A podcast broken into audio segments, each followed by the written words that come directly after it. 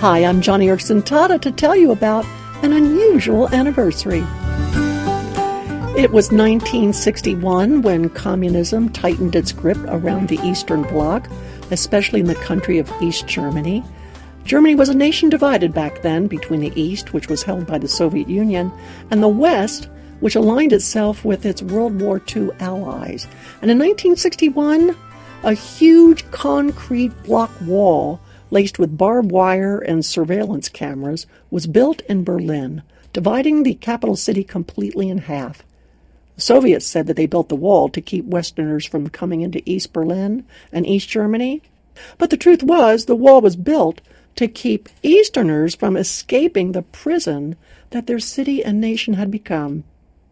When I was in high school, um, we studied the expansion of communism, but it was always the Berlin Wall which fascinated me. The idea of people building a wall and watching over it with machine gun towers, it just sounded so weird. But then in the early 80s, Soviet leader Mikhail Gorbachev began to adopt more freedoms in the East, and people in East Germany began to enjoy the slight breeze of freedom, which in turn hastened the day when on June 12, 1987, President Ronald Reagan gave a speech at the Brandenburg Gate near the Berlin Wall. He issued a challenge to the Soviet leader, announcing, Mr. Gorbachev, tear down this wall and the huge crowd of Westerners erupted in a cheer, a cheer which could be heard even on the other side of the wall in East Berlin. And 29 months later, in November of 1989, East Germany finally opened the Berlin Wall. That happened to be the month that Ken and I were in Germany, and when we heard about the collapse of the Berlin Wall, we just had to see it for ourselves. After we secured visas and official permission, we drove on the Autobahn from West Germany deep into communist territory. Finally, we arrived in Berlin, and one of the first things we did was drive to the Brandenburg Gate to see if indeed the wall was being dismantled. And we were amazed at what we witnessed. There were workers with jackhammers, wrecking balls, demolishing the concrete wall. And Ken walked up and asked one of the workers if he could borrow his hammer.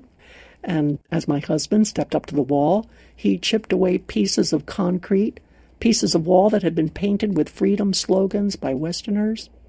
It was a moment I wish I could have foreseen when I'd been studying history in high school. And so my friend snapped a photo of Ken and me touching a crumbling part of the Berlin Wall, and I have posted that photo today on my radio page at joniandfriends.org. You really must see it. Why do I share this story? Well, for one thing, today is the anniversary of the speech President Reagan gave that day saying, Tear down this wall.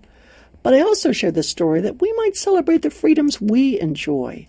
And those precious liberties are bound up in our religious freedom. For Psalm 119, verse 45 says, quote, I will walk about in freedom, for I have sought out your precepts. Oh, friend, May we seek God's precepts in our nation and thereby protect our freedom.